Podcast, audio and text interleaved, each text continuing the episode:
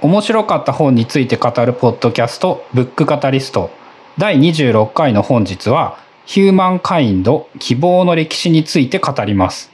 はいよろしくお願いします。はいよろしくお願いします。えーと、今回送らしたのターンなんですけどもまあ今年一番の一押し本というかな一番面白かったというよりは一番すごかった本という感じですかねですね、えー、同じく読みましたが、えー、今年一番すごかったのは、これと言って間違いないんじゃないかというのは同じ意見です。はい。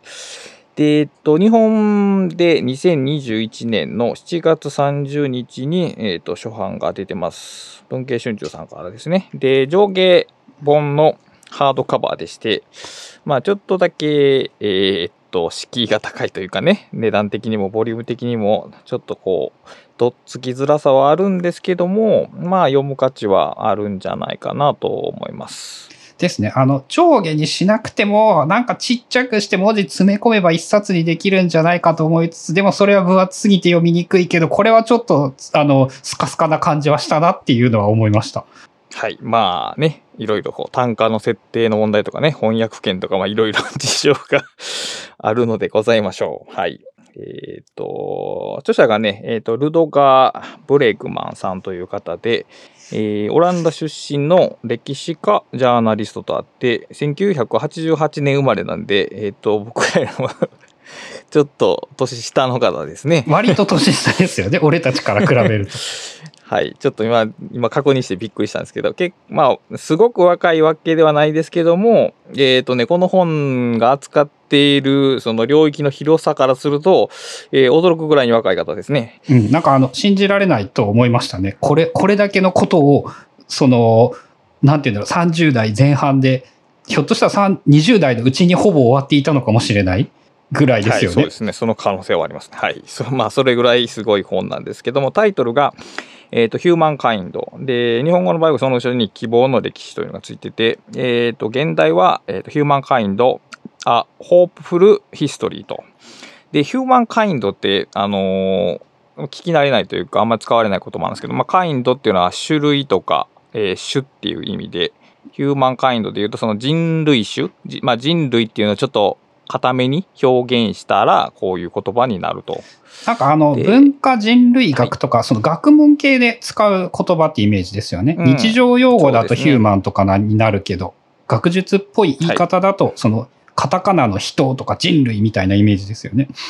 そうですね。で、まあ、もしかしたらこのカインドっていうのは種類の他に優しいという意味がありまして、もしかしてそれとかけて使ってるんかなというのは、まあ、深読みなのですが。この人ね、オランダ語で書いてるから、はい、多分本人ではないはずですよ。そうだとしたら。ああ、なるほどね。まあ、なるほど、確かに。まあ、そういう、まあ、基本的にその人類、人類について書かれた本で、で、当然その副題が示すように、暗い話ではなくて明るい話が語られてます。えっと、まあ、総じて言うと、まあ、人間とは何かっていう、その人間観についての本で、えー、もう簡単にまとめると、えっ、ー、と、まあ、人類っていうのは善であると。人間の本質は、まあ、善であるということを、えー、と、語っている。語っているというか、まあ、そういう論を構築しているという本ですね。で、まあ、この本がすごいなと、まず思うところは、えっ、ー、と、人類は本質的に善であるというのは、えっ、ー、と、ちょっと幼い、幼い 幼い考えに聞こえるというか、えっ、ー、と、思想的には大体逆のことがよく言われるわけですよね。あの、現代の学問分野全否定ぐらいの勢いですよね。あらゆる領域の。で、こう、そういうイノセントに聞こえる話に対して出てくる反論みたいなものを、え、ー、と、一つ一つ、えー、丁寧に、えー、反論しているっていう形になってて、まあ、その、うん、まあ、論の進め方自体が、えっ、ー、と、本書の面白さですし、えっ、ー、と、領域がね、めちゃくちゃ広いんですよね。このは、この話を、その、主張を支えるための論じが、えっ、ー、とね、めちゃくちゃ広い分野で、まあ、主として挙げるとしても、えまず思想の分野、思想哲学の分野があって、で、生物進化学の話があり、で、文明論があって、で、心理学、ないしは、え、ー、と、高度経済学の話があり、で、あともう一個、ジャーナリズム。まあこれは著者がジャーナリズムの人でもあるからでしょうけど、ジャーナリスティックな、えっ、と、現代的な出来事の解き明かしもありということで、えっ、と、まあ様々な分野から、その人間の前世を肯定していこうとしている本です。それがあれですよね。パート1から、えっ、と、5まであるんだけど、こう、いろんなジャンルからいろんな切り口で、その人間は善であるっていうことを言っているっていう流れですよね。感じですね。はい。で、えっと、目次なんですけど、ちょっと18章まであって、それ全部上げていくとさすがに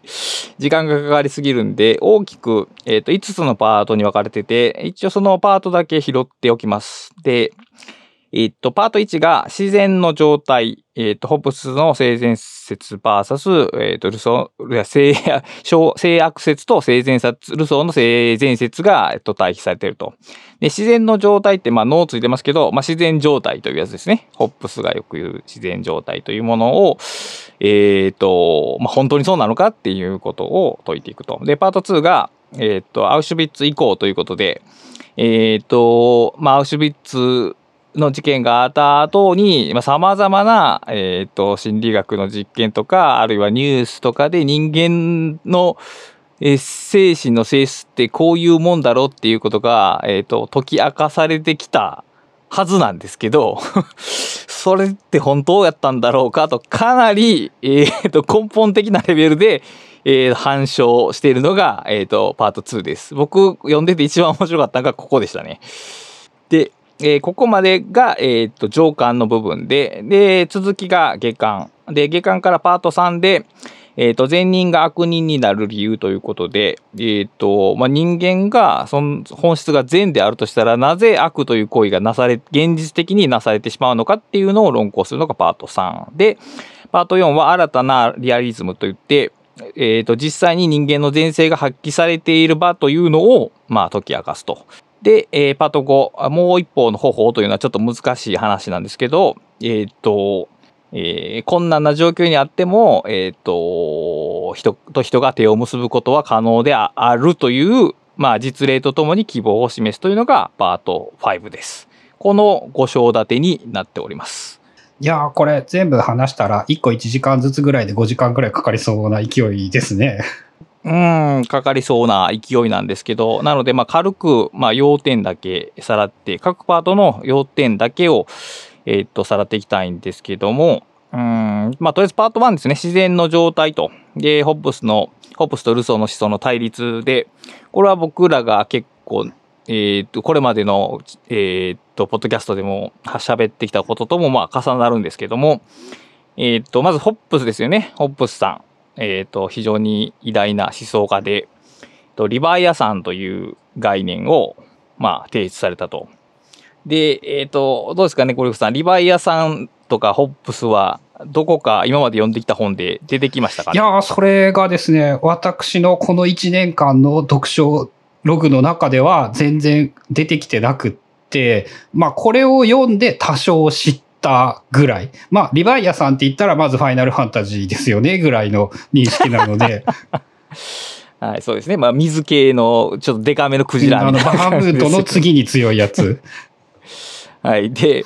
まあ、そのホッブスさんっていうのは、えっ、と、社会契約っていうのと、まあ、リバイアさん、ないしはその自然状態という概念を出されまして、まあ、人間っていうのは、えー何もない状態では、えっ、と、そう、何もない状態、それが自然状態なんですけど、は、えっ、と、お互いに争いまくってしまうと。これ万人に対する闘争などと申されてるんですけど、人々は奪い合ってしまうと。それでは最終的結果的には、あの、みんなが、えーマイナスの結果になると。それは困ると。だから僕らは自由を持っているけど、その自由を全開で発揮させると、お互いの自由が根本的に失われてしまうんで、その自由を一部、えっ、と、返上しようと。それで社会を作ろう。というような、えー契約暗黙の契約を結んで、社会というのはできていると。だから社会生活の上で、えーっと、自由が損なわれるのは、えーこれはもう仕方がないことなのだということを、まあ、おっしゃっているわけですね、ホープさんは。で、あの、現代の社会というのが割とこの、この人が言っていたことに基づいて仕組みが作られている部分がめちゃくちゃ多いんですよね。はい。だから、えっ、と、君たちをほっといたら、えっ、と、大変なことになってしまうんだから、管理する人が必要ですよね、という意見は、えー管理する人にとったらすごくありがたいわけですね。うんもう。そらね、そらこんなえ偉い人が言ってるんだから間違ってるわけねえだろうってなるわけですよね。なので、まあ、この著者で訳、その、ホップスこの考えた考え方が、もう後年にずっと脈づいている。まあ、脈づいてるというか、それが全部じゃなくて、私たちが、その、管理というものを必要とするっていう考え方、えーその、これから紹介するもう一個、ルソーの考え方をツイートするなら、その半分部分を、もうほぼ彼のこの考え方が支えているであろうと。うん。で、えっ、と、もう一個が、まあ、ルソーなんですね。ルソーさん。ルソーさんという方が、まあ、まあ、自由、自由論を論じた人なんですけども、自由を論じた人なんですけど、えっ、と、そもそも人間っていう、この作ってきた社会とか、まあ、文明っていうものが、実は人間を悪い状況に追い込んでいるんだと。で、そういうもんがない方がいいよね、と、こう言ったわけ。だから人間は逆に自由であればあるほど、より良いという考え方。だから、えーホップスは管理の必要性を解き、えールソーは自由の必要性を説いたと。だから人間そのものが、えっ、とまあ、えー善性であるか悪性であるかっていう、その根本的な人間観がこの二人で対立しているというところが、まず確認されます。これは、えっ、と、二人はほぼ同時代の人ぐらい。ちょっとルソーが遅いぐらいかな。あだから、えーホップスを否定する形でルソーが出てきてみたいなイメージなんですかね、そうすると。うん順番的にはその順番やったと思います。で、えー、と、これはまあ思想上の対立であって、まあ現実的にそのどちらが一方的に正しいということはもちろんないわけですけど、えー、と、まああまりにもちょっとホップス寄りになっていて、そのルソーの考え方が掲示されているという点はあるというのと、えーこの本でそのジャーナリズムの力が結構発揮されてるんですけど、まあ戦争の話がよく出てくるんですよね。うん、出てきますね。いろんなところで。で、これはまあ僕は別にその兵士になったことはないのですが、まあ、フィクションとか、まあ、また聞きする話を総合したところやっぱり、えー人に人を撃たせるというのはすごく難しいらしいんですよね。うん。だからそのために徹底的な教育が行われると。で、例えば非常に厳しい訓練をするとか、まあ敵を、まあ敵と呼ぶ、エネミーと呼ぶ？あの、これからそのロシア人の人々を殺しに行くぞとは言わないわけですね。うん。そこが大事なんですよね。敵を人間にしてはダメなんですよね。あの悪の、同じ人間扱いはさせようとしないですよね、全般的に。うん、徹底的にそういうふうにし、まあ、ある種思想的な誘導を経て、ようやく初めて兵士は兵士になると。で、そのようなことが行われてなかった時代、まあ、第一次とか第二次と大戦の頃って、銃を与えても撃たない兵士がたくさんいたというのが、まあ、一つの、えっ、と、例として出てきますね。だから、えっ、と、ここで面白いのは自分の命が、危機が迫っているような状況であっても、人に銃を向けて撃たないというのは、まあ、悪ではないですよね。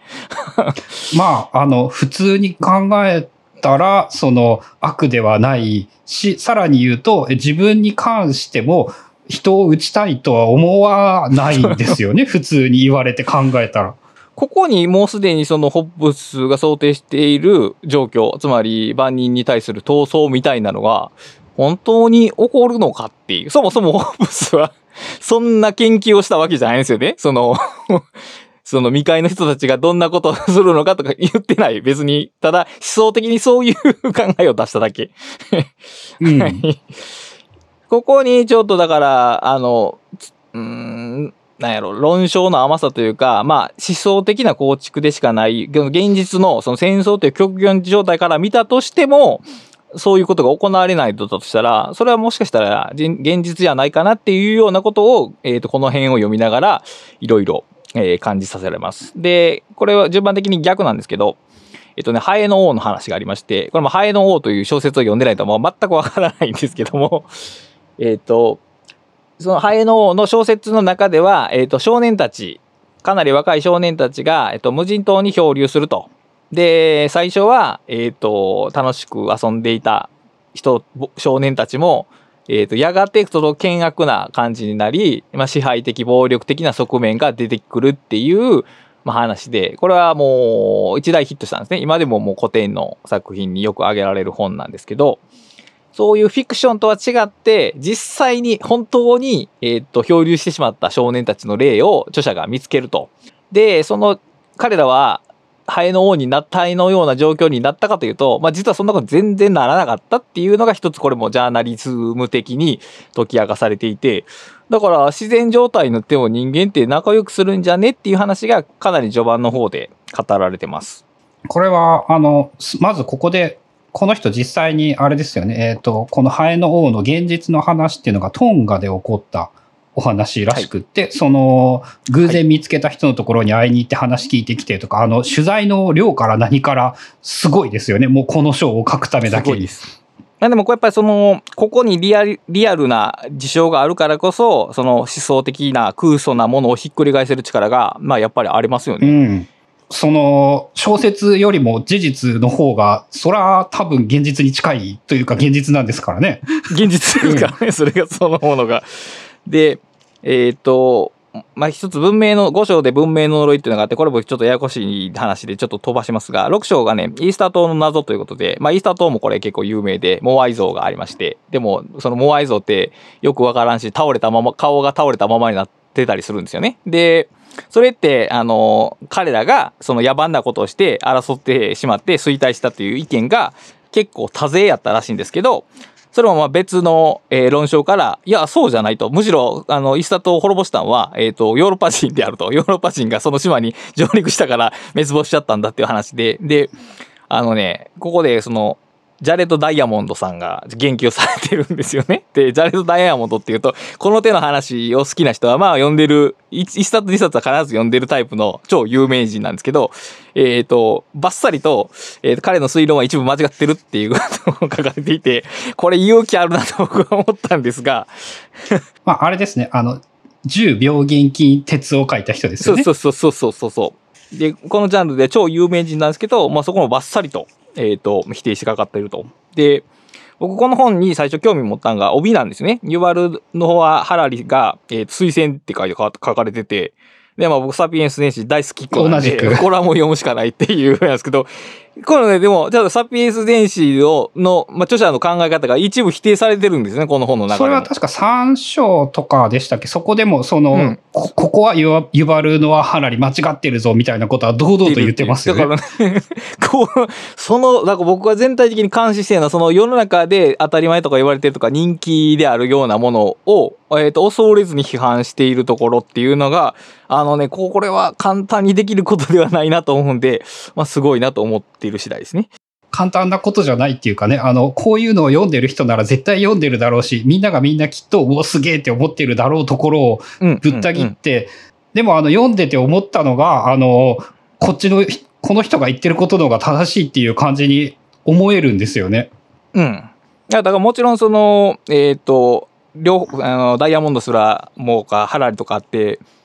巨大なローン構築しているんで、その一部間違ってるというか、あの、誤謬があるのはこれは当然の話で、で、えっ、ー、と、その全体の論そのものをことごとく覆すような、えっ、ー、と、評論ではないんですけども、まあでもやっぱりあの人間違ってるっていうのは難しいですよね。うん。うん、だからそこの勇気に、まあ、あの簡単するんですけど、えっ、ともうね、もっとすごいのがパート2なんですよ。うん。あだからその大好きなんですね、そこが。そうそう。これもっとすごいのはパート2で、えっ、ー、と、パート2は3章から構成されてまして、えっ、ー、と、第7章が、えっ、ー、と、スタンフォード韓国実験は本当かっていうのと、第8章がミルグラムの電気ショック実験は本当かっていうのと、第9章キティの死という3部立てになってまして、で、まあ多分、スタンフォード韓国実験は、名前は知ってる人はむちゃくちゃ多いんじゃないかなと思うんですけど、ゴルゴさんどうですかこの3つは、あの、やっぱね、超有名な、その 人間の性質を表す、超、超、多分その戦後最も有名な3つの実験なんじゃないか、実験っていうか事実？っていうやつですよね、うん、だと思います。はい。僕もなんか心理学系の本とか行動経済学系とか、まあその手の、えー、人の心の系の読み物を読んでると、まあまず出てくるタイプの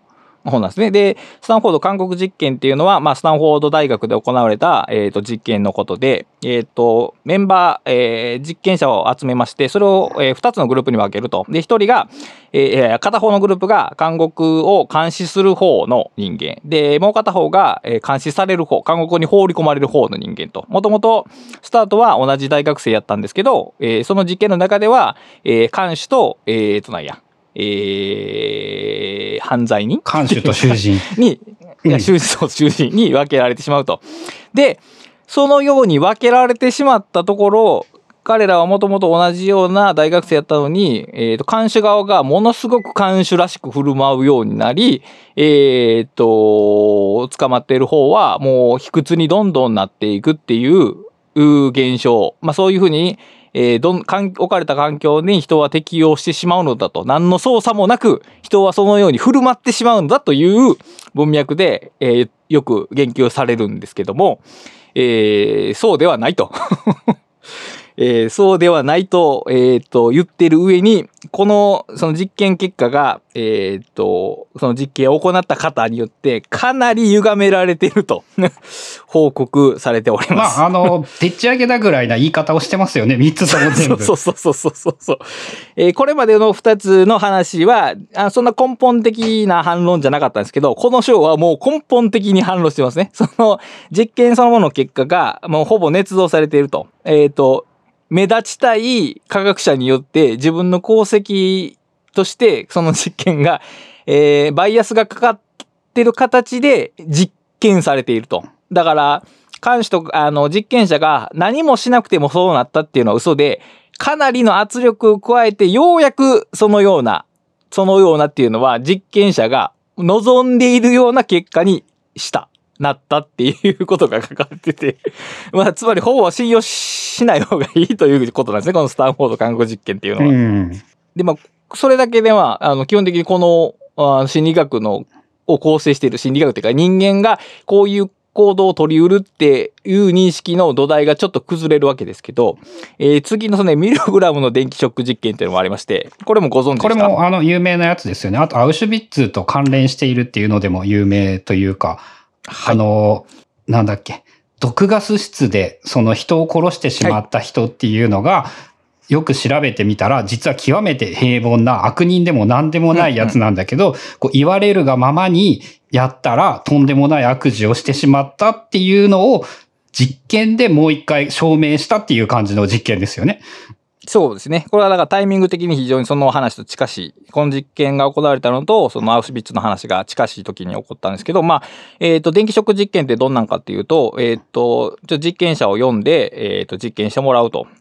で、どんな実験かっていうと、まあ、ガラスの向こう、えー壁の向こうにいて目には見えないんですけど、声だけが聞こえる電気椅子に座っている人がいると。で、実験を、被験者の方は、えっ、と、その電気ゲージ、電気の量のゲージを、えっ、と、上げてくださいと言われると。で、一番上はもうほとがほとんど人が死ぬまでの強い電流が流れると説明されているんですけど、えっ、と、実験者が、えっ、と、上まで上げてくださいと言われたら、えー大抵の人が、えっ、と、そのゲージを上に上げたということで、つまり、えー命令に盲目的になる人間像というのがここで描かれるわけなんですけど、えっ、と、これも嘘だと。うん、まあそう、結論から言ったらそんだけですよね。嘘だって言ってるっていう。嘘だと。あの、まあ、そのミルグラムという人が、えっ、と、自分の名声を得るために、そういう風に実験結果をねし曲げたと、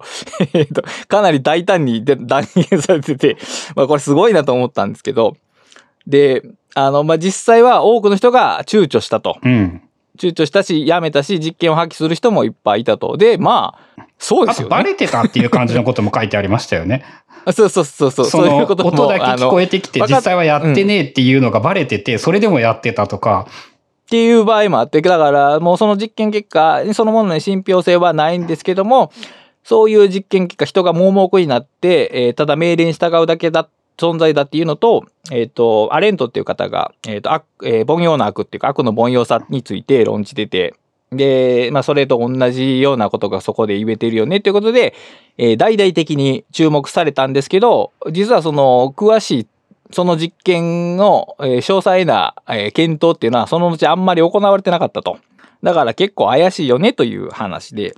で、えーつまり人間っていうのは、えーそんなに簡単に悪をなすわけではないし、悪人になるわけでもないというのが、えーと、この二つの実験結果が、がの真実の姿が逆に示すんですよね。うん。その人間って別に言われた通りのことを別にするわけでもないし、自分の、えっ、と、良心に従ってやらないこともあるということが分かるのがこの二つの章なんですけど、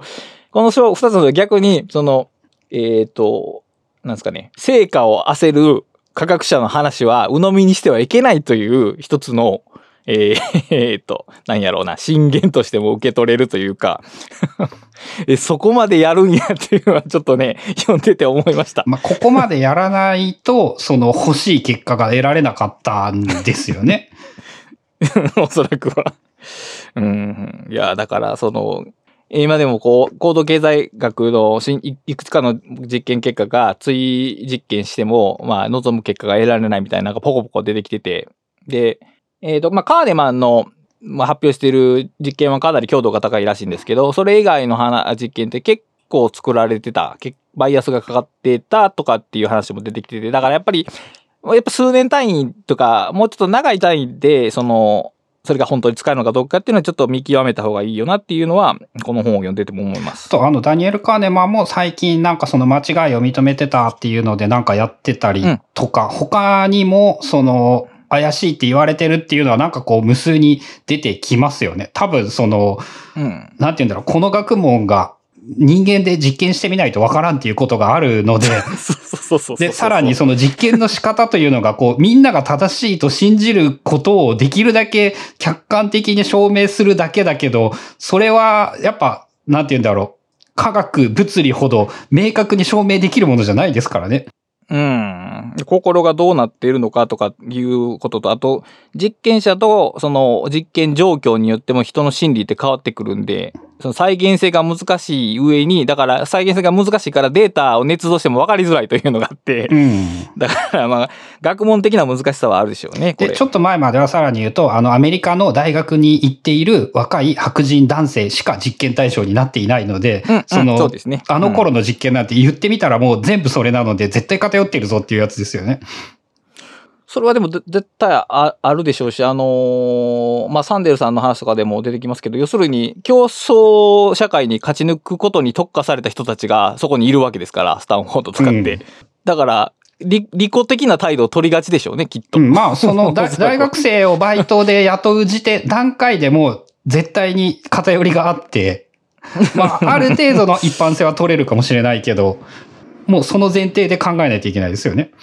うん、そうですね。結構偏ってるってことはちょっと受け取って動かなければならないと。で、もう一個、まあ、心理学の実験ではないんですけど、まあ、キティの死という章、九州では扱われているのって、えっ、ー、と、えー、都会の真ん中で、えっ、ー、と、女性が、えっ、と、殺害されそうになった、なってたのに、周りに住んでた人は一切通報しなかったっていう、その都会の冷たさというか、傍観者として振る舞ってしまうっていう話が、これもまた超有名なんですけど、えっ、と、まあ、それも実際そうではなかったと。これもまあ、ジャーナリスティックに結構、えっ、ー、と、検証されてて、えっ、ー、と、通報自体はあったんだけど、えー、結構警察を無視してたんじゃないみたいな話が書かれてて、やっぱり人間ってその、困ってる人をそんなに簡単にほっとける存在ではないかなっていうところが、えっ、と、ここで確認されます。このね、キティの死っていうのはね、すごいね、なんか割と小学生、中学生ぐらいにこの事件みたいなのを見たか読んだかした記憶があって、すげえ印象に残ってたんですよね、この話は。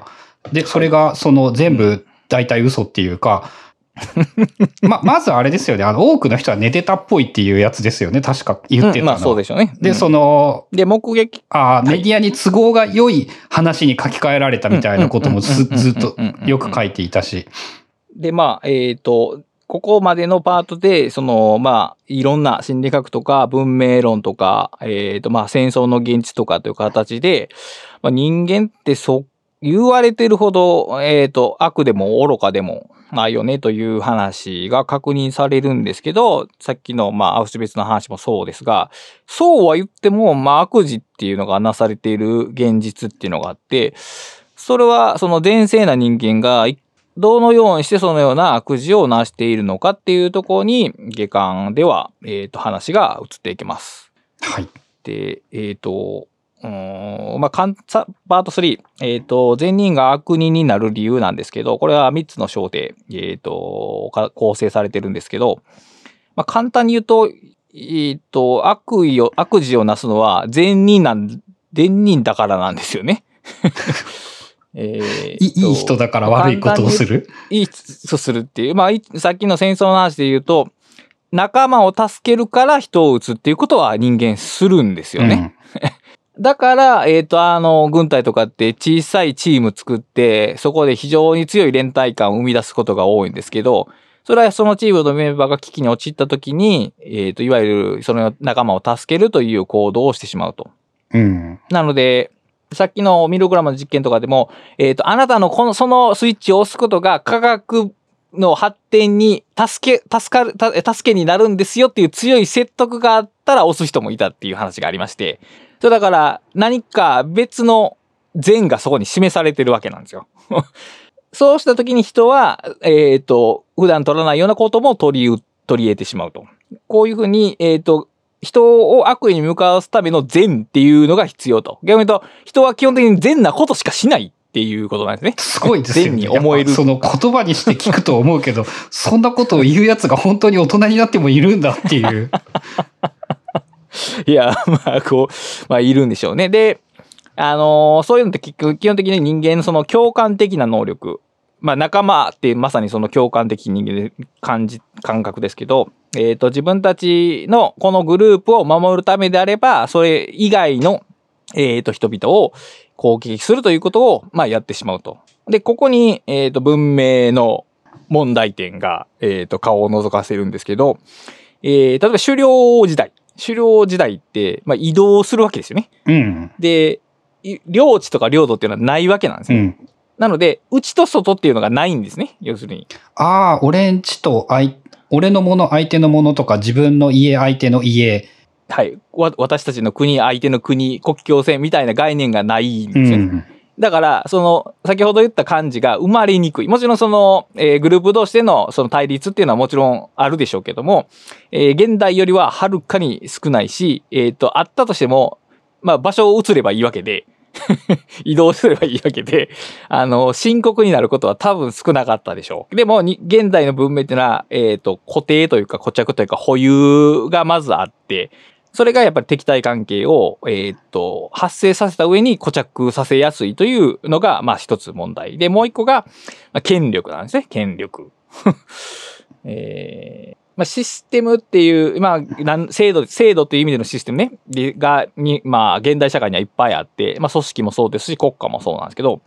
その、権力っていうものが、えー固定される状況にあると。で、先ほどの狩猟時代で言うと、まあ、誰か、その、群れを率いる人っていうのは多分いただろうと。リーダーっていうのはいただろうと。ただ、でもそのリーダーが、あいつおかしいなってことになったら、まあ、ボコられたというか、はぶられるというか、リーダーの座から引きずり下ろされると。で、大体はその、えっ、とね、恥っていう概念。恥ずかしいということ。あいつはリーダーにふさわしくないっていうんで恥をかいて、で、下ろされるっていうことが、えー起こっていただろうけど、そのようなリーダーの新陳代謝が現代では非常に起こりにくいというか、まあ、無理ですよね。うん。まあ一応あの選挙ってそういうことをないようにしようとした制度だけど、どうやらうまくいっているイメージはあんまりないですよね。まあ、選挙区の形のあり方とか、あるいはその、うん、いわゆるその一票の格差みたいな、その選挙制度そのものが、まあ、うまくいってない要因なのかもしれませんけど、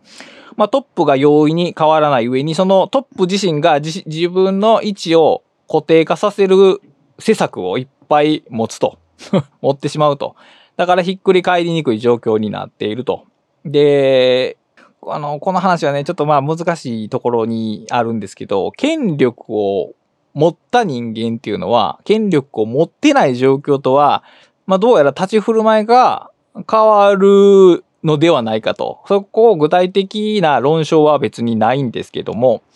えっ、と、人間って赤面するという結構珍しい、えー 特徴を持ってまして、恥ずかしくなった時に顔が赤くなるんですよね。これ確か人間にしかない特徴なんですよね。他の生物にはない。うん、だからコミュニケーション上でその人がどう感じているかが外側に出てしまうと。だから分かりやすいですよね。分かりやすいっていうのはコミュニケーションしやすいし、安心、信頼できる人ですよね。で、中にはそういう特質を持たない人もごく一部にはいると。で、そういう人たちは、言ったら恥っていう感覚を持たないから、えっ、と、コミュニケーションが取りづらい。ほその、えー赤顔を赤める人からすると取りづらい人になっていると。ただ、そのような、その、コミュニケーションを取りづらい人たちと、権力を持った人たちが、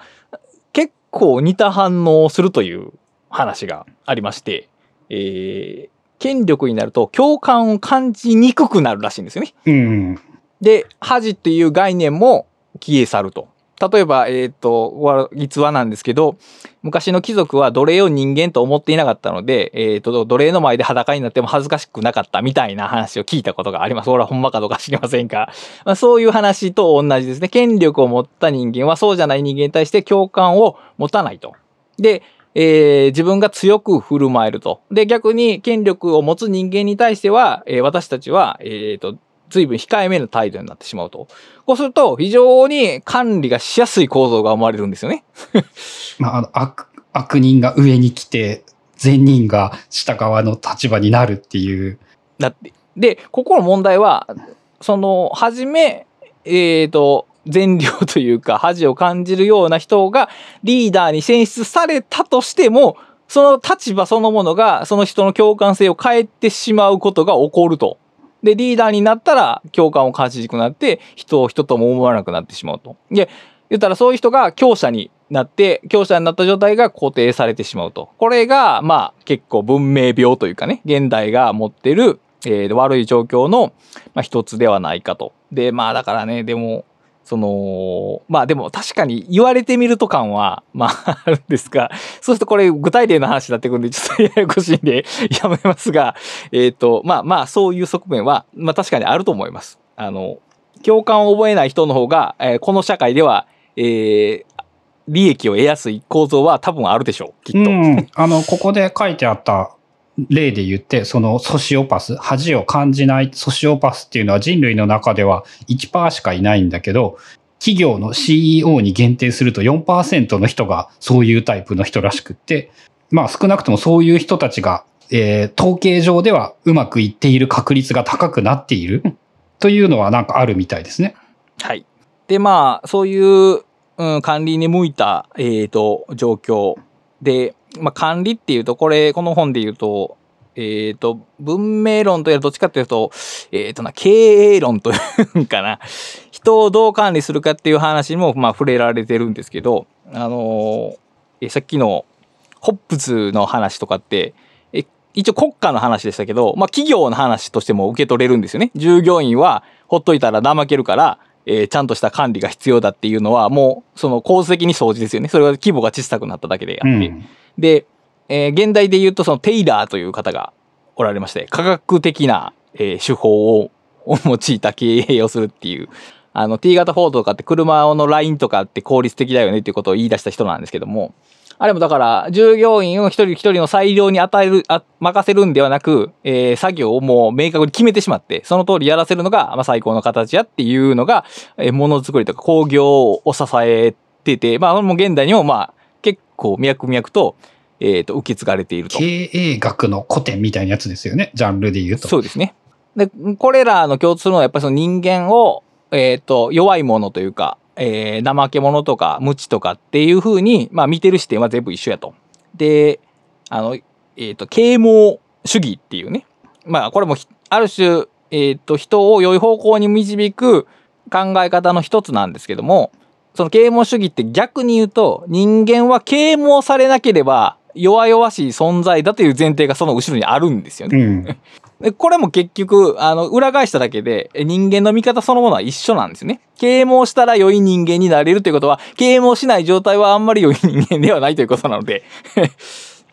で、その点もやっぱりちょっとそこは弱かったんではないかというところで、えっ、と、第3章が終わります。はい。まあ、難しいのがあれですよね。やっぱその偉くなった人がルールを作るので、その感覚がない人たちが世の中の仕組みを作ってしまって、その前提、自分はそうなっているからそれが当たり前だと感じてしまって、そう、そう、そう、そう。そうならない人は偉くなれないから、善人のままなんだけど、こう、古希使われる側のままでいてしまう。そうそうそうそうそうそう。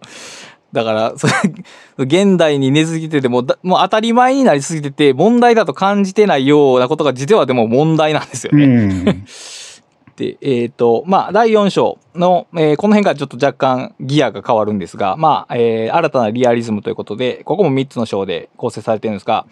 えっ、と、まあ、珍しい話はなくて、えっ、と、内発的な動機づけっていうのが、あの、人間の力を一番発揮させるよっていう話で、これは心理学の話でよく出てきますよね。そのお金のためにやるんじゃなくて、こう楽しいから結構やるもんだみたいなやつですよね。うんうんうんうんだから、あのー逆に言うとお金を与えてしまうとその人のモチベーションが下がることすらあるという話で。うん、あの前に出てきた、あのちょっと逆の事例ですけど、あのユダヤの幼稚園でお遅れたらお金を払ってしまったらみんなますます遅れるようになったとかっていうのは逆パターンというのか。だから外的な動機づけで人を導くっていうのはその教育とか会社経営でよく使われるんですけど、まあ、むしろそれは人の力を見損なっているというかあの低く見積もりすぎててでその人の持ってる本来の力を出し切れてない状況があると。でまあホモルーデンスっていうのが概念がありましてこれは人間が遊ぶ存在だというような話も絡めつつえっ、と一番最後のパート4の一番最後のね15章えっ、と、民主主義はこんな風に見えるというタイトルがありまして、これがね、むちゃくちゃ面白いんですよ。これがね、むちゃくちゃ面白いですね。あ、とある政治家が、えっ、とね、自分が当選したら、自分が持つ権力を、えっ、と、皆さん、市民に、住民の皆さんに、いくつか返上しますって言ったんですよ。で、まあ実際にかその人が当選して、で、その実際にその行政に関する決定が市民の話し合いに、の場で、えー結構決定するようになったらしいんですけど、そこでやっぱ市民は非常に活発な議論を行ったと。で、基本的にはいい方向に向かったと書かれてるんですね。これがどこまで本当かどうかは知らないですけど、でも、そういうことが起こりうるんですよね。だから住民の力を信用するっていうこと。で、彼らは無知なんじゃなくて適切な情報と場を与えれば、えー建設的な意見、議論ができる存在だと認めると、実際に彼らはそのように振る舞うんだっていう話なんですよ。で、この本の、えっ、と、一番前提となるメッセージっていうのが、人間が人間のことをどう考えているかによって人間の性質って変わってくるっていうある種循環的な構造なんですよね。うん。で私が例えば、まあ、5人いてこの5人全員が他の人は信用できないと思ったら当然自分の利益になるようなことばかりをしますから他の人から見たらやっぱりねえってことになるわけですよね。だからその人の思いがその人の結果を作ってしまうんですね。逆にみんな5人ともが1人もみんながみんなの利益になることをすると思ってたら別に自分の取り分を焦って取ることはないなくなるんで結果的に調和した場が訪れると。だから、えー人間観あるいは他の人がとか自分とか他の人間がどういう性質を持つかっていうその理解そのものが、えー結果としてもう現れてしまう。だから私たちがどう自分たちをどう考えるのかが重要なんですよっていうのが本書全体のメッセージになってます。人間を信用できると思えば人間は信用できる人間に信なる。用できるようにとして振る舞うっていう。し逆に信頼できないと思うようになると、人間たちはみんな信頼できないような振る舞いをしてしまう。はい。っていうことなんですね。で、最後ら辺の、うーんと、パート5かな。パート5のもう一方の方っていうのも、これも結構ジャーナリ、ジャーナリスティックなエピソードがあって、まあこれはちょっと、えー紹介すると長いんですけど、双子の、えーか、双子がいて、片方は、えっ、と、ある種のそのテロリストの方にトップになり、もう片方は、えっ、と、国側のトップになって、政府側のトップになって、で、その二人が兄弟やったことで、えーうまく調停ができたっていうような話で、で、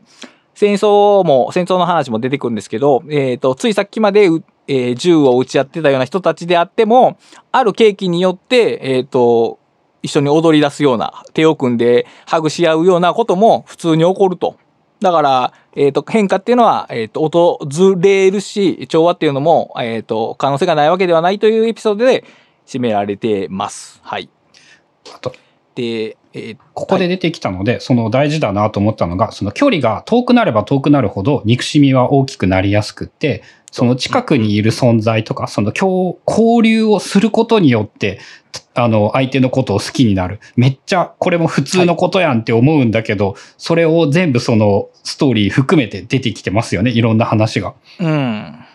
でもまあその距離とか近さっていうのがインターネットによってどう変わるのかっていうのはまた別の問題としてありそうですけどね、これは。そうね。多分、現代の、今の人類の能力で言うと、やっぱインターネットでは近いと感じるほどの情報量がないんじゃないかと思いますね。うんだからもしかしたらその VR とかメタバースって最近言われてますけど、ああいうのがもしかしたら親近感みたいなものを変えていくんかもしれないですね、インターネット上。うん、可能性はある。だからやっぱあの文字だけの情報というものは親近感にはなりがたい、なる人もいるかもしれないけど、みんなに分かりやすい親近感にはならないですよね。うん、そうですね。うん、まあ、ここはまあ、うん、現代の問題でもあるんですけど、まあ、だから一番、あの、さっき言ったそのメッセージ、自分たちをどう考えるかによって、えーどのようにかん、えー振る舞うのかが決まるし、結果もそれに影響されるということなんですけど、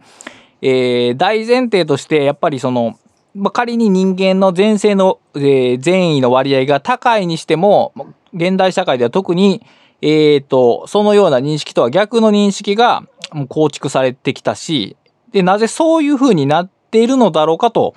えー問題提起しているところが本書のもう一つの筋で、まあ、これは、えー彼がジャーナリストなんからなんでしょうけど、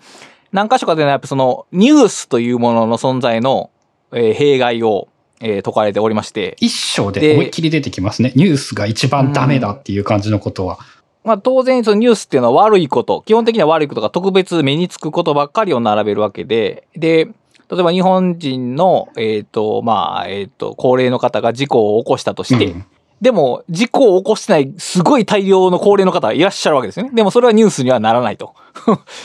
だから、えー私たちその人間が悪いことをする存在であるということ、情報ばっかりをニュースで受け取っちゃうわけですね。で、あの、まあ、ネガティブ、ネガティブなもの、人間、まあ、危機とか危ないものに注意を向けるっていうのは、あまあ、生物としては、まあ、ごく自然な適用というか、あの、危機に疎い生物は死にますから、基本的には絶滅しますから。だから人間がその悪いものに注意を払うというのは生物的にはまあ普通のことなんですけど、あの、その中でも、いだから、いこの手の言説、さっき言った数々の実験結果とかが、一般に受け、一般受けする要素があるわけですよ。で、僕も最初に、それらの実験見たときに、結構心に刻まれたうんえー経験があって、で、ずっと覚えてるんですけど、あの、人間にとって、人間が悪い存在だという情報ほど、ネガティブな情報ってないですよね、きっと。うんうんうん。だから、その、周りの動物が危ないとかも、そのネガティブな情報ですけど、人間存在そのものが悪いやつだっていうのは一番多分ネガティブで強い情報なんですよ。だから僕らはそれを見かけた途端に、やっぱりそうなんだって思ってしまう。まあ一番強く残りますよね、その言葉。残り、うん。だから、やっぱり、そういうのが受けるっていうのは、受けてきた。これらの、んちょっと歪んだ実験結果が特に検証もされず受けてきたっていうのは、僕たちのその性質が影響してるんじゃないかなというふうに、ちょっと本書を読んでて感じているところで。ということは逆に言うと、自然、えー自然状態って言ったらよろしいか。えっ、と、何の操作もない状態やと、僕たちはその人間の悪性についつい目を向けてしまう傾向があるから、意識的にその良いところに目を向けない限りは、あこういう状況は多分再発されるんだろうなというのを感じます。うん。で、この人はあれですよね。まあ、あの、極論を言えばニュースを見るのをやめろぐらいなことを言ってますよね。はい。で、一番最後。あの、じゃあどうしたらええんやっていう話を、えっ、とね、エピローグの、えー、と、人生の指針とすべき10のルールというのがありまして、まあ、詳しくはあの本書を読んでいただければいいんですが、まず疑いを抱いた時には最善を想定するということ。で、その2が、えっ、と、ウィンウィンのシナリオを、シナリオで考えるということ。えーその3が、もっとたくさん質問しようというの。これね、結構ね、えっ、と、リアル、リアルというか、あの、最初の2つって精神論というか、感じなんですけど、もっとたくさん質問しようっていうのはね、これ非常に良いメッセージなんですよね。あの、質問しないんですよ。SNS とかでも、割に。あのね、うん決めつけ、ああ、はいはいはい。決めつけね。あなたは、あなたはもうこう思ってるっていう前提で話が進んでいく。特にあの、ややこしい問題で炎上してる時とかってもうほぼそうなんですけど、これってどういうことなんですかっていう質問がまず出てこないんですね。うん。で、そういう質問でこうやってお互いの考えを仮に140字でも述べ合えば、ちょっとマシになる可能性はあるんですけど、その決めつけの応答であるから、わりかし、あの、被害が拡大していくってとこあって、あの、質問、いろいろなことを質問してみる態度っていうのはね、あの、いコミュニケーション時代やからこそ重要な気がしますね。まあ、あとこの人が言ってる、やっぱその交流をしようっていうことにつながることですよね。相手を知ることと交流のきっかけが、その話すことだ、質問をすることだっていう。で、四つ目がね、共感を抑えて思いやりの心を育てようというのがありまして、ちょっとこうニュアンスが 難しいんですけど、共感と思いやりって似てるようで違うねという話で、例えば共感の場合って、えっ、と、すごい苦しんでる人がいた時に、その人の身になってしまうことが共感なんですよね。だから、そう共感してる人もやっぱりしんどくなっちゃうと。思いやりっていうのは、例えばそうやって苦しんでる人に自分は何ができるだろうかというふうに距離を置いて考えること。だから、えっ、と、前者の場合は苦しさが増えるだけですけど、えっ、と、後者は、えっ、と、自分の内なるエネルギーが増えていくような感覚があると。だからどっちかっていうと、そっちの方がいいし、まあ、その方が、その共感による、えー争いというかな、まあ、憎しみというか、もう多分減らせるだろうと。あとはこの本とかにも書いてあったんですけど、共感というものが、なんて言うんだろう、うちに仲間を作ってしまって、部外者を排除するっていう感情になってしまう。かっていうのはよく出てきますね、その手の話は。うん、で、そそ難しいですよね。でも思いやり、共感と思いやりは、なんて言うんだろどう違うのかっていうのは。う。言葉にして説明されればわからなかないけど。でもまあ、例えば、えー何かについて怒ってる人がいたときに、一緒に怒るのはもう共感ですよね。うん。で、その人がなぜ怒っているのか理解しようとして、その理解、怒りをどのように沈めたらいいとか、どのように逃がしたらいいのかって考えるのは多分思いやりだと思いますうね。ん。だから感情が重なってたら多分それはもう共感なんですよ、きっと。そう、あと、あれですよね。それで言うと、共感って、なんて言うんだろう、会話のテクニックとか、相手と仲良くなるためのテクニックで、超有効だっていうふうに言われていて、まあ、それは外に敵を作るから有効なんだと思うんですけど、もちろん。だからやっぱ、はいあの、現代社会では共感するように結構教育されているんじゃないかということも思って、ああ、特に日本ではそうかもしれなういですね。ん。で、共感はいいことを、まあ、普通に考えたらやっぱいいことに聞こえますからね。うん、まあ基本的にはその、ある種、その共感的な気持ちがある種のグループを作って維持する力はあるんですけど、まあそのグループを作る力が敵を生み出す力もなるんで、行き過ぎは問題なのと、特にその、えー公共の場で共感が強すぎると、やっぱり公共性って崩れるよねということは思います。うん。あの、功利主義とかでもよく出てくるやつですよね。それもまた。その、一人に共感してしまうと全体のことが考えられなくなって、それって、あの、まあ、倫理の問題ではあるんだけど、こう、共感が正しいとは言えないよねって言えるような話ですよね。だからこれもだから、例えばその自然状態の場合って、共感が強くなるのか、思いやりが強くなるのかって、まあ、わからないんです、本来。多分この社会そのものが共感寄りに設計されてるから、そっちに引っ張ら引っ張られてるだけの可能性があって、ああ。あの、もしかしたら、そうか。ナチュラルな状態に、その制度の外に置いた時には、もしかしたらそんなに共感強くならないのかもしれないですね。だからここはだから、規定の事項というよりは、未知の事柄として考えた方が良さそうです。共感すらも、その、生まれも、まあ、生まれ持ってはいるんだけど、社会によって強化されているかもしれない。っている可能性はゼロではないです。だからその社会の外でそれを測定したことがないわけで我々は。うんうんうん だから分からないですよね。これここはだから未未確定、未確定 X の要素です。そうか、それもあり得ますね。共感をいいことだって言っておくと、あの、まあ、戦争でいう、要するに敵を作りやすいことなので、そうそうそうそうそうそうそう。だから権力がある人はそういう、そう、そうしますよね。だから、あの、愛国心なんて結局作られた、あの、フランス革命あたりの戦争で、あの、兵士が必要やから自国民に愛国心を持たそうとして作られた、ある種の感情なわけで。だからそういう、それ以前の場合、国って、だから、国っていう大きな塊はあんまりなくて、あの、自分たちの村単位で考えてたものが、初めて大きなくくりという制度、つまり、えーそういう国民意識っていう共感性がそこで育まれたわけですから、そう、そうじゃない社会もあり得たでしょうね、きっとう。ん、なんかね、それを思話すと今思ったのが、ニュースとかっていうのも、なんか、思いやりじゃなくって共感を作るものだなって共気がして、感ですね。はい。確かに。か、完全にそうですよね。その、なんか、事件の被害者のことに、被害者につい共感してしまう。被害者のその周辺的な情報を出すことによってあ、そうか、だのから名前とわか顔写真を出すのも共感させるためなんだ。まあその方が、言うとニュースのバリューがある上がるというか、人がよりチェックしてやすくれやすくなるからっていうことなんでしょうけど、それがだからやっぱりその、そういう共感性を増やすことで、逆にその、えー加害者の、への配慮が希薄になっていくっていうかもうほぼゼロになる。うん。あの、加害した、あの、被害者はあんなにかわいそうなんだから、えー被加害者はもう、えー何をされたって文句は言えないっていう論調はそういうか共感の強化から生まれますよね。だって、よく考えてみたら当事者ではないわけで、その人、そういうことを言ってる人たちは。でも、い恐ろしいほどに感情が、なんか触れてますよね、上の方に。そう、あの、共感してしまうんでしょうね。それを言葉で説明するならば。で、共感するような情報が提供されているということなんでしょうん、共感しやすくなってしまって、共感する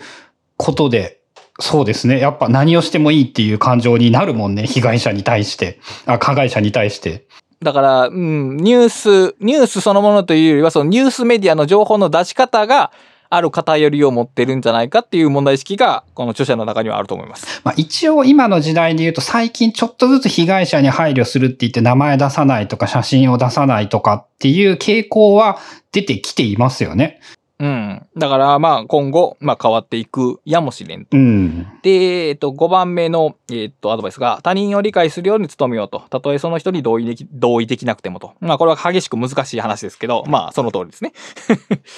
で、6が、他の人々が自らを愛するように、あなたも自らを愛そうと。まあ、これも非常にマインド的なメソッドで。で、7番がさっき言った、えっと、ニュースを避けようなんですね。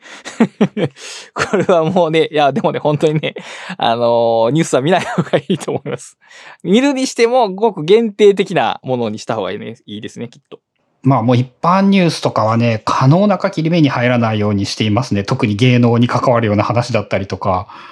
うーん、まあでもやっぱりね、SNS が問題ですよ。SNS が。まああの、タイムラインの工夫によってある程度できるかなっていう。あの、面白いことをつぶやいていても、そのネガティブな感情というか、あの、悪い感情を突き放すよう、あ、突き、引き起こすような人とかはやっぱ見なくなりますもん。フォローしないようになるうんうんうんし。あの、やっぱりその、ある種の問題意識が高い人っていうのは、その手の、なんか何かしら引っかかったもののニュースをひたすら RT されることがあって、それって要するに非常に偏ったニュースを見ているのと同じ状況になるんで、うん あの、だからタイムラインをどう構築するのかっていうのと、そのニュースを下げるっていうのは、まあ、同一の問題ですよね。まああの、究極はやっぱ SNS はやめるべきなんじゃないかと思うんですけどね。いや、楽しい交流があることはまあ間違いない話で。でもこれだから質問するとかさっき言ったその他のことを知る人を知るためのツールでもあるわけですから。うん、使う使いようですよね、きっと。まあそう、だからじ人類にはまだなかなかレベルが高すぎるツールではあるんだろうなっていう感じですね。なんか2、30人だったらやっぱうまくいくと思うんですよね。フォローうんされ、それは間違いないする、されるとかが。うん、うん、うん。だまあデザインの仕方っていうのもまああるでしょうし、で、あの、まあ人間には早すぎるっていう話があって、これは、この手の話は、あの、ポッドキャストでも何回も出てますけど、その、生物史とか人類史から見ると、その文明の時間ってめちゃくちゃ短いんですよね。うん、1秒ですからね、最後の。だからその、例えば、今の時点で文明はどうかって論じたとしても、早すぎるんですよね。その、で、もう、なんか、成熟してないどころか、青年にすらなってないというか、あ我々の遺伝子はまだ狩猟採集で、多分濃厚採摘すらしてないですからね。だからもっと長いスパンで見たときに文明っていうのが初めて人間に対してどうであったのかっていうのが言えるはずで、だからテクノロジーもそうであって、すべてが早すぎる、ありとあらゆるものが、民主主義も多分早すぎるし、そ のテクノロジーも早すぎるし、でも変化しないわけではないっていうことですね。それが一つの希望ですよね、だから。うん、あの、なんていうんだろう、良くなっているニュースというのは見えにくいけど、あ、あると思うんですよね、結構いっぱい。で、しかもこの人はやっぱそれをいっぱい書いてくれているし、うん、うん、うん、うん。まあそういう意味でもやっぱその、みんなが読むべきだっていうや、思いますね、この本は。思いますね。はい。で、8番が、とナチスをたた叩かないということで、まあこれちょっと非常に難しい問題なんですが、まああまりその敵対的にしてしまうと、まあ共感、その、その人たちへの思いやりがなくなってしまうし、まあ溝は広がるばかりなので、基本的には。あの、あいつらは悪い奴やっていう風にこっちが捉えると、あの、その人らも、うん、悪いことしていいんだってことになっちゃうんで、基本的には。あの、あんまり良くないと。で、9番が、クローゼットから出よう。全校を恥じてはならないということで、まあこれもね、なかなか日本の場合って難しいんですけど、まああの、良いことを、えーその、なんか言い訳をつけてやるんじゃなくて、素直にやればいいと。あの、日本人は結構ね、よく言うんですよね。その、親切、あの、親切なこととかっていうことをちょっと茶化した文脈で説明することが多いんですが。多分これは、あの、この人が言うぐらいだから、世界中そうなんじゃないかと思うんですよね。そうなんかな、うん まあ、これはだから普通に素直にやればいいと。ただ、別にその人に自慢しなくてもいいけど、そのわざわざは恥ずかしがってとか、あの、躊躇してやる必要はないと。で、最後が、えっ、と、現実主義になろう、10番が、で、まあ、リアリリズム。新しい形のリアリズム。その人間が悪な、悪であることを知っていることが、えー現実的であるということではなくて、もっと広い意味での現実主義。あの、実は人間って前世であるんだよと。で、それは、あの、場合によっては、その、悪事をなすためにも使われるかもしれないけど、全体的に、その、えっ、と、進化的に、進化論的に人間は前世であると。前世であるからここまで、えっ、と、の、えー文明を築けてきたんだっていうことをまず受け入れれば、そこから新しい制度も組み立てていけるんではないかっていうのが、えー新しい意味での現実主義っていうところで本書の幕が閉じております。そうか、今の話で言うと、あの、進化論的に人間は善だったって言われると、最近自分が読んでいる本とかと繋がって、ああ、確かにそうだよねって、その人間は手を組めたから、人と協力できたから、その、ここまで発展できたっていうことを考えれば、善だっていうのもなんか納得しやすいですね。うん。で、あの、リチャード・ドーキンスという方が、利己的な遺伝子というのを書かれてまして、まあ、これは非常に、えー有名な、インパクトフルな本なんですけど、うんとね、確かな、初版で、えっ、と、人類っていうのは利己的なのだって書いてたらしいんですけど、それ削除したらしいね、後の版で。だから、ドーキスも、あ、書きすぎたと思ったんでしょうね、きっと。ちょっと余計なこと書いたなと思ったんですね。つまり、そう、これを消したってことは人間が利己的であるというのは、そこまでは言えないと。あくまで利己的って言えるのは遺伝子であって、人類のた、その、人類の視点で見たときに、人間って別に利己的じゃないよっていうことに多分なったんでしょう、きっと。ああ、でもあれもこの本で触れられていないんだけど、その、なんて言うんだろう。そう、そういう、要するに人類にとってインパクトがでかい人間は悪だっていうことを上手に説明した本だからこれだけやっぱ受けてしまってみんなの印象に残っているっていうのもあるんでしょうね。だから、その、そういうことを言いたい人たちが、だってド、ドーキンスが遺伝子は利己的って書いてるしっていう文脈で非常に多く利用されたらしいですね。ちなみに、その前回の話を踏まえて、やっぱ遺伝子のこととかを考えると、別に利己的でも何でもなくって、その、たまたま残っただけなんじゃないかっていうのはすごい思うんですよね。うん、まあ、そう、遺伝子レベルが仮に利己的と言えたとしても、それが人類の利己的と同じ文脈じゃないですよね、きっと。仮に遺伝子が利己的と言えたとしても。遺伝子にとって、だから、その個々の生物っていうのは、ただの容器でしかない遺伝子をパスしていくための容器でしかないみたいな、その、この、体のことまで考慮してるわけじゃないみたいな意味で、その利己的とは言えるかもしれませんけど、でもそれは別に意思判断とか他人の思いやりがないって、それはでもり遺伝子やから当たり前の話であって、うんだから人間が利己的、その遺伝子利己的イコール人間利己的とまでは、その論理が繋がらないですし、まあ、ドーキンスが削除したことを考えても、やっぱりそれちょっと言い過ぎやったっていうことなんでしょう。うん、多分、あと C っていうのは利己的な遺伝子の働きは人間を利他的にさせた方がいいんじゃないかっていう気がしますね。うんうんうんうんうんうん。むしろさせたんでしょうね。適応的に。うん。でそのような利己的な、利利他的な、利他的な性質っていうのが、まあ、えーある一部のその利他的じゃない人たちとか、あるいは権力が生み出してしまった人たちによって固定化されて、まあ、よく言うと悪く利用されている側面も文明の中にはあると。うん。でも、それはでも文明そのもの全体を否定するもんじゃなくて、我々が多分その制度設計をまだ十分に理解していないだけだろうから、多分その理解を前提に新しいのを組み立てていくことはできるだろうと。ただしそういうことをすると、えっ、と、いわゆるさっき言った、ここまで話に出てきたその管理が必要だねっていう人たちを全て排斥することになるんですよね。うん。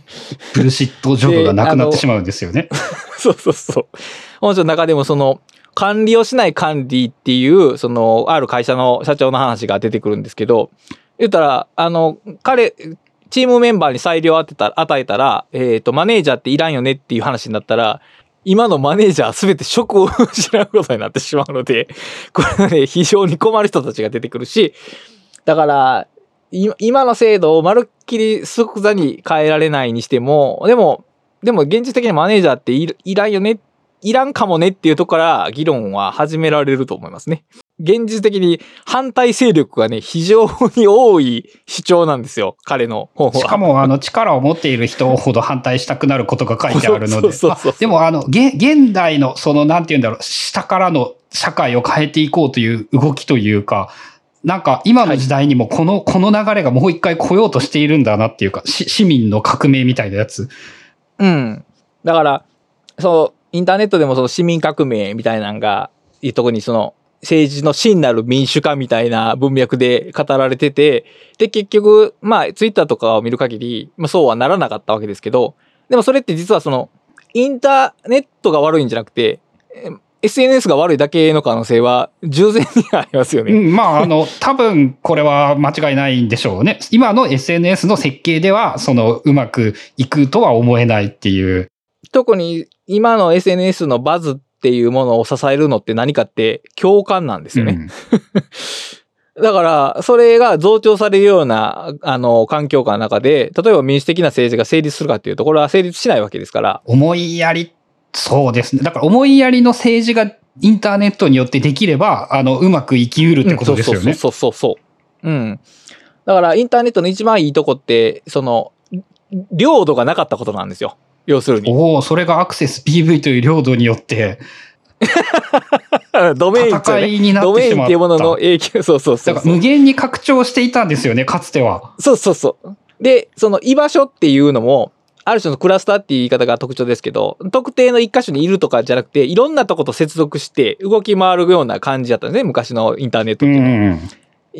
今はむしろドメイン化して、特定のグループの中とか、特定のクローズな、えークローズドな、えーサークルとか、えーああいうグループの中で、どう地位を得るかみたいな、目立つかみたいなゲームに変わってるんですけど、昔ってだから、その、論、論争とかはあったんですけど、あの、なあの、んすかね2チャンネルの板の中で戦っていたんですよね。だから、あの、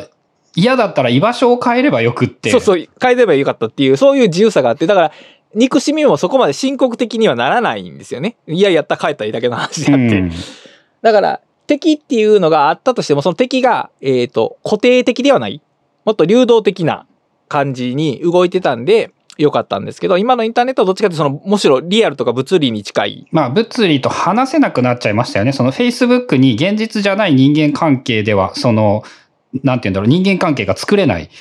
やっぱその辺の設計、特にその SNS 系とかをビジネスとして成立させるための要件っていうものが、えーその人間の感情とか情報交流をかなり一方向に歪めてしまってるんだろうなとは思いますね。うん、でも変わりうるような印象ですね。それで言うと、あの、まあ、正解じゃないかもしれないけど、2チャンネルみたいなこ形の方が、ひょっとしたら、あの、今より良い形なのかもしれないし。あのー最近記事で読んだんですけど、えっ、と、東さんがやっておられるシラスという動画あれ見ましたプラットフォームがありまして、でそこでは非常に、なんかかつてのインターネットの、あの、空気を感じるようなことが書かれてて、固定版で、えっ、と、動画に書き込んで、そこに意見があって、で、しかも、ネガティブ、まあ、ちゃうな、えーいわゆるその炎上的な攻撃はなくて、その、基本的にはその内容を踏まえた上での、えー良心的なコメントがやり取りされてると。それだよなと僕は思ったんですけども。あと、あの、小手半のコメントにちゃんと反論するらしいですよね。そこがでかいんだろうなっていう。YouTube だと言ったら多分ね、なんか、こっそりバンなんですよね。